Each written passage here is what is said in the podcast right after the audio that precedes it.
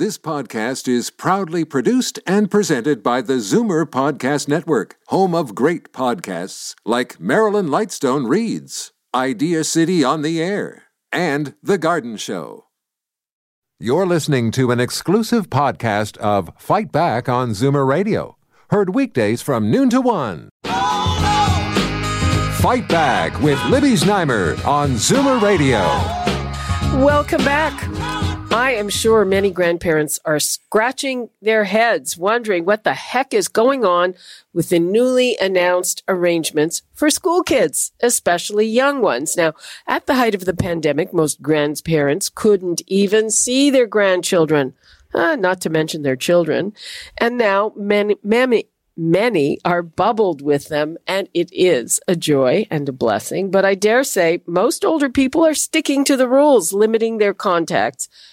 But what will happen when those children go back to school? And for the young ones, they're going back unmasked with 30 kids in a class, which of course will bring the dangers of transmission. Now, I would like to hear from some grandparents and others who, who are wondering what is going to happen when these changes, when school goes back in the fall. 416-360-0740, toll free, 1-866-740-4740. The province, of course, is telling us it's going to be fine. They're doing their best and they have the best precautions in the country. Uh, it sounds like a little hyperbole to me, frankly. I would like to bring in Dr. Iris Gorfinkel, who is a family physician, and we have David with us, who is not only a doting grandparent, but your daughter is a teacher. So, so you're getting it that, from all sides. Make, make that publicly known, but yes, she is. Yeah. okay, so uh, let's start with Dr. Gorfinkel. Hello, Iris. Well, hello there, Libby. Hi, Iris. Hi, David. Okay, so uh, uh, oh, and uh, we are also uh, a little early. We also have Dr. Gerald Evans, who is the chair of the Division of Infectious Diseases at Kingston General Hospital. Hi there. Hi, how are you? Fine. How are you? Good, thank you. Okay, so let's start with Dr. Evans. Uh, so, are you comfortable with these arrangements for school kids, and what about their grandparents?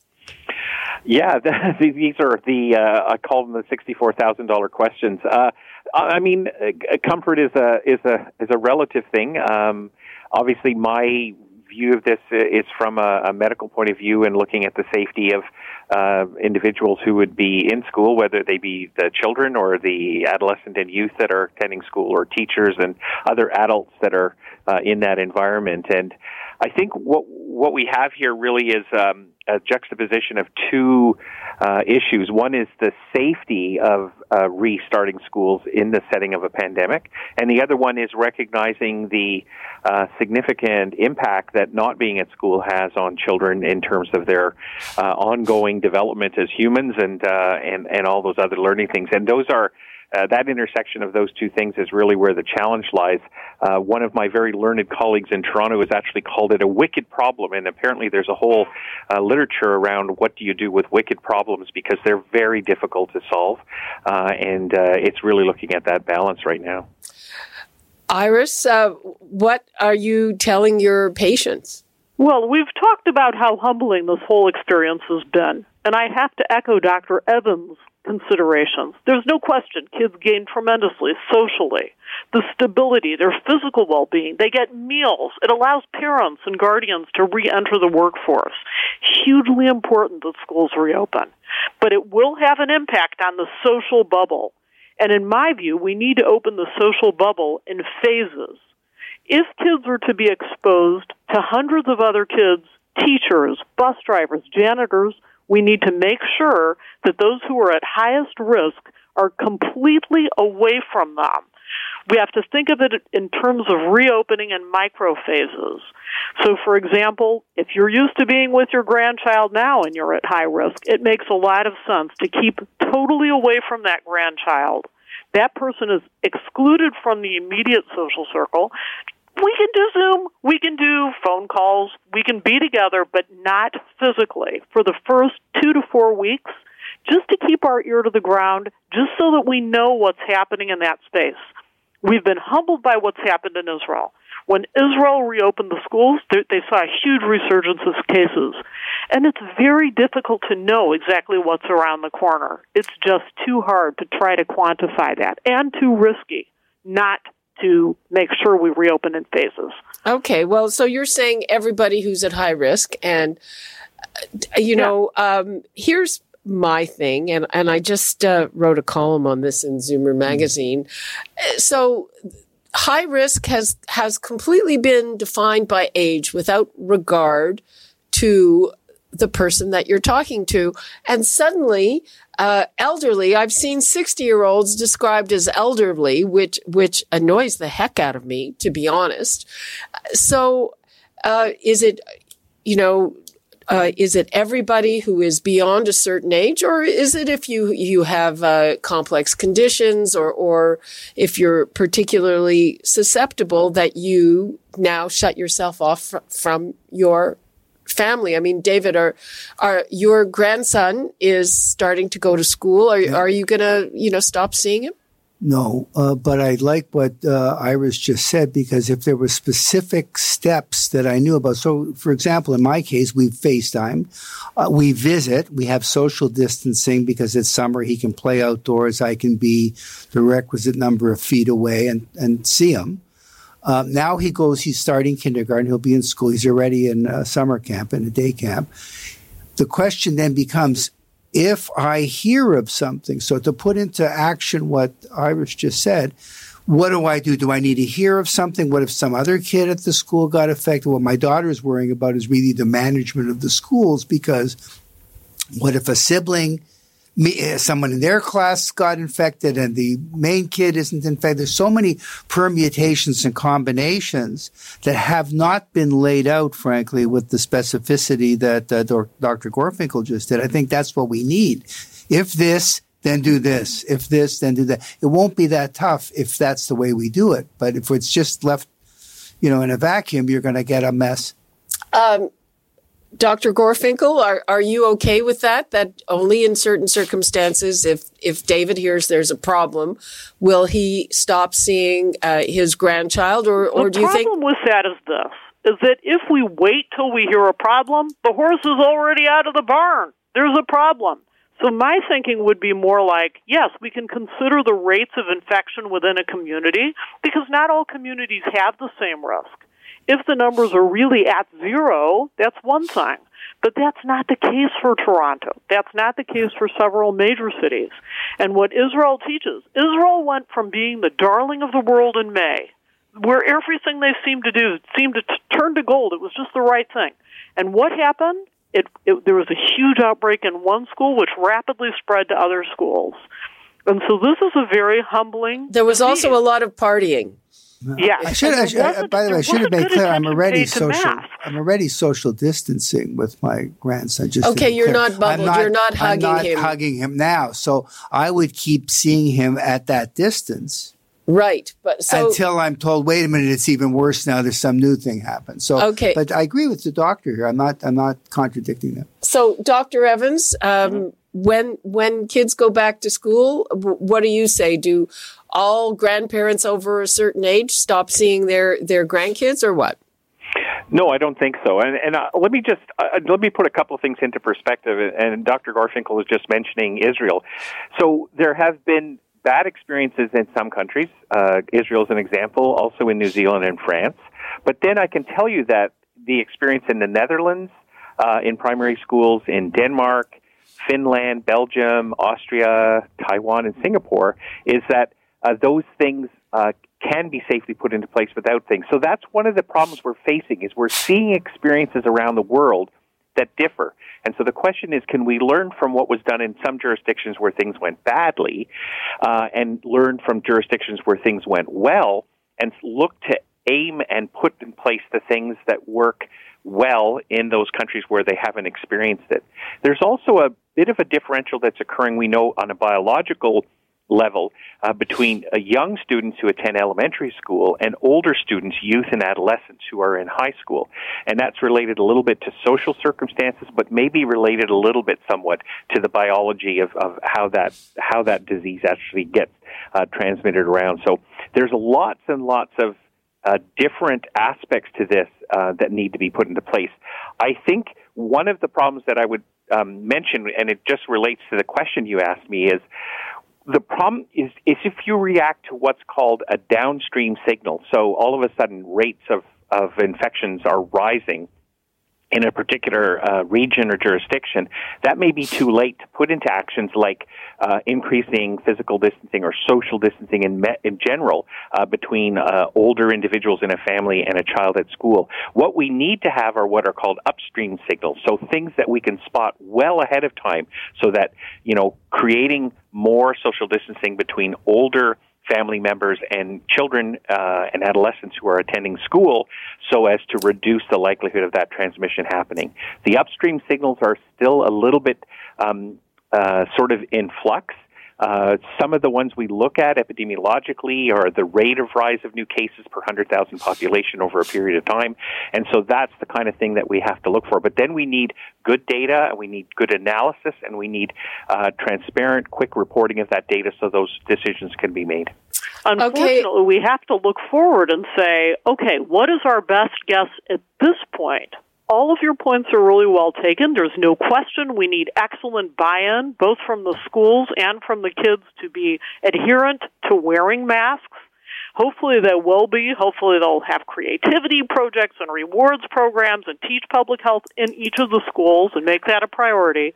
But we have to make our best guess now that when these kids go back to school, what's going to happen with their grandparents? Those with chronic conditions who are genuinely at high risk. We simply do not have the hospital beds nor the ICU capacity to overwhelm our system. So I would suggest that just until we know the numbers, play it safe, two to four weeks, no contact with high risk individuals with kids. Keep your ear to the ground. We'll measure it, and we can open in micro phases the social bubble the same way we're doing it in the macro phases.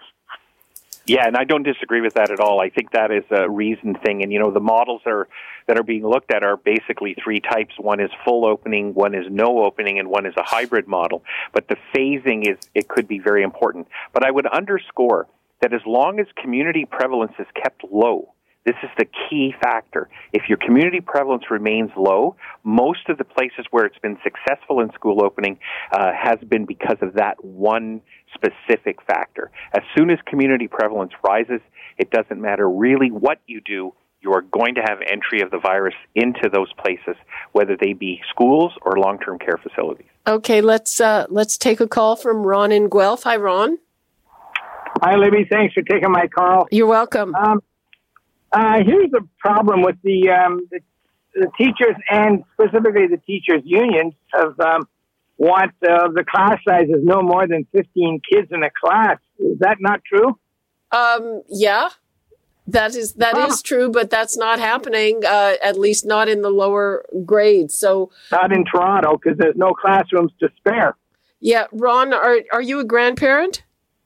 No, but I'm a school bus driver in Guelph Wellington, and the protocols are putting in there for the bus drivers to have uh, shields or masks and sanitize the bus after every run. But I'm I'm more concerned about the um, the fact that they're advocating for you know smaller class sizes, but I know in, out here they've already maximized the number of portables. They're already short on classes, so in, in the TDSB, I can't imagine where they're going to have any spare classes how many ki- lower the class. How many down. kids do you have on your bus?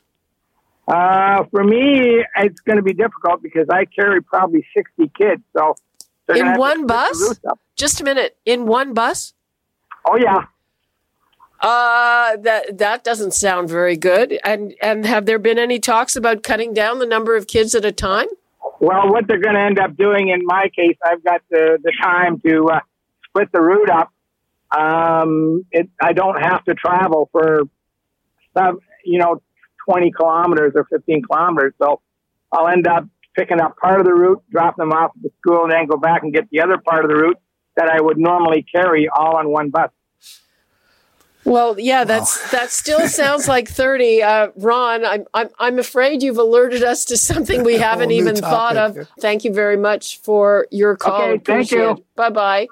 The whole thing has raised a lot of questions, though. You know, right now we're bubbled. We only have a small number of people that we can see and hug. And uh, suddenly, uh, you know, that includes grandkids for a lot of people. And then suddenly they're going to go to school with 30 other kids and a teacher. And we just heard from the bus driver who hauls 60 kids. at a time. So, I mean, really, uh, how is this all going to be managed? I'm going to take a call from Darko in Etobicoke. Hi, Darko. Hi, yeah, I, I think that we uh, kind of operate in two parallel worlds. We've had transit open the whole time. Like, if schools are going to be a big spreader, then this is the massive problem that we had was open transit. You know, people riding in cabs. You know, uh, what's the difference between school and all these other places where people sort of meet and gather with complete strangers? Well, I will. I will give you a short answer to that. Um, the transit now is socially distanced. It's very hard to keep kids socially distanced, and they're not all wearing masks for yeah. for little kids. That so that's that's kind of uh, I'm gonna let. I mean, I watch buses. People are side by side. I mean, I drive by them a lot. I mean, you know, I, I don't see this that they're six feet apart. You know, you're in a cab. Uh, you know, my uh, neighbor across the road, Nicholas, goes to a high school up the road, but he hasn't been there since mid March, obviously. But he's worked at No Frills the whole time. You know, Darko, your your point is so well taken. Actually, you're right transit is, but it's a miniature of what's going on in schools. What's going on in schools is you have one child who's now exposed to literally hundreds of people and for prolonged periods of time. That's the difference. And we also don't know exactly what the impact will be as the weather gets colder. We're not going to. We're not sure about the adherence rate, okay. like how many kids are actually going to wear the masks. There's a lot. There's too many unknowns. That's the problem. Okay, well, I, I you know, uh, yeah. Uh, Dr. Evans, anything you want to add to that? Yeah, so Dr. Gorfinkel's uh, uh, touching on it, what's really important, and I think people need to understand. The probability of transmission is not simply a black and white issue. It is related quite simply to time of exposure, the intensity of the exposure, and the intensity can be related to contamination in the environment. So going on a subway car or a bus for 15 or 20 minutes with a mask on is a lot lower risk than going into a school for six to eight hours where the environment could be heavily contaminated. Remember, too, in addition to the bus driver who called in, custodial staff at these schools are going to be given tremendous responsibility to try and keep that area clean. So all of these factors come into play when you're looking at the probability of transmission. So in fact, what's interesting is some of the observations that are coming, and this is just, these are just observations, is that public transit as an example, seems to be potentially a little less risky. Now, that may be confounded by the fact that there's less traffic and that people are taking a lot of measures to prevent transmission, including wearing masks and maintaining some distance issues. So, you know, that probability issue is a big one, and I think people need to understand it. That's why schools are such a wicked problem because there are other factors that are coming into play, and children are very different from adults in terms of environmental contamination, the kinds of routes of transmission that may occur. And, and so that really just compounds uh, how we approach this and how we approach it as as uh, reasonably as we can. And there's still lots and lots of data and information coming in that's going to help inform what we do. But I uh, just can I just uh, I, I just wanted to ask okay. you something before. Yeah, go, please. So, what are some of the other things that your daughter is worried about? Well, well, talking about the wicked problem. So number one is the exposure of the kids to each other. Number two is siblings within a family. Child A is in grade two, child B is in grade five. There, grade five is meeting a whole other range of people. So your multiplier effect becomes huge. Second of all, don't imagine that the custodial resources are even remotely adequate. This is not a knock at the janitors union or anything, but just don't nobody should be under any illusion. Well, they yesterday didn't they? What was it? Another five million bucks for for cleaning schools. Yeah, I, do I have so, that number right? Yes. So they're they're scrambling on that as well. Um, but I think it's really the compounding effect of now these kids are. But I want to. But I want to go back to uh, something that Dr. Gorfinkel said. I don't know what we mean by don't see the grand because I, don't I didn't interpret this as a grandfather that because my grandson is suddenly going to school, that means my visits to him all all rules are out the window now and it can be back to normal. I interpret that he can go to school. I still have to be careful. So I'm not sure that all of the grandparents are automatically going to be jettisoning uh, face masks or social distancing. I'm not sure that we've interpreted that as meaning the thing is over. Well, yeah, except I, I'm sure, you know, you maintain distancing, which is good. So I think that, you know, if I'm taking what Iris said at the beginning, for people at high risk, go back to Zoom, uh, as opposed to in person.